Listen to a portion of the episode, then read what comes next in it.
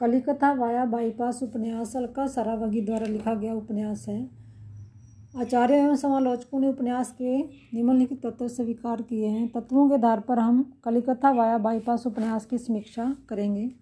सबसे पहला तत्व है कथानक अथवा कथा वस्तु अर्थात उपन्यास की जो कहानी है उसका कथानक होता है। तो कथानक अथवा कथा वस्तु को उपन्यास का शरीर कहा जाता है। इसके अभाव में उपन्यास की कल्पना असंभव है। कलिकथा वाया बाईपास उपन्यास की कथा किशोर के चारों ओर घूमती है। किशोर के परबाबा राजस्थान के निवासी अर्थात मारवाड़ी वैश्य थे। जब दिल्ली से कलकत्ता तक रेलवे लाइन बिछी, तब वे कलकत्ता आए थे और यहाँ पर उन्होंने अपना व्यापार आरंभ किया था। प्रथम महायुद्ध में उन्होंने बहुत धन कमाया। उनका नाम रामविलास था। उनके पुत्र की टाइफाइड से मृत्यु हो गई तो उनका दिमाग फिर गया।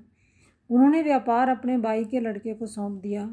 उसने सट्टे में सारा धन नष्ट कर दिया। रामविलास के पुत्र का नाम केदार था। केदार का पुत्र किशोर था। किशोर के बड़े भाई ललित का निधन हो गया था। हो गया तो किशोर के मामा ने किशोर को अपनी दुकान पर बैठा लिया। बड़े होने पर किशोर ने अपना अलग व्यापार करके धन कमाया। किशोर के बड़े भाई ललित की पत्नी भी घर में थी। किशोर बाबू के पाँच लड़कियों के बाद एक लड़का हुआ, उसका विवाह हो गया।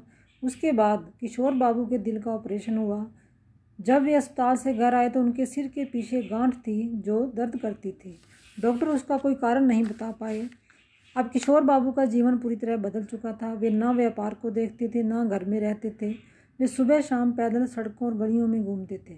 किशोर बाबू के बचपन के मित्र थे शांतनु और अमोलक। शांतनु डॉक्टर बन गया था, पर अमोलक का पता नहीं था कि वह कहाँ चला गया। किशोर बाबू के पास उज्जैन से एक पंडित जी संस्कृत विद्यालय के लिए चंदा लेने आते थे। उन्होंने किशोर बाबू को बताया कि बाबरी मस्जिद के विध्वंस के समय अमोलक मारा गया है। यह सुनते ही किशोर बाबू के सिर के पीछे की गांठ समाप्त हो गई और वे सामान्य हो गए।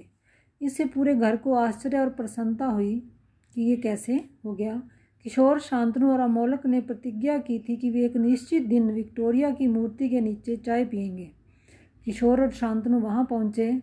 सभी तभी अमोलक वहाँ आ गया। उसने बताया कि बाबरी मस्जिद के विध्वंस के समय मारा गया, मेरे समान कोई दूसरा आदमी था।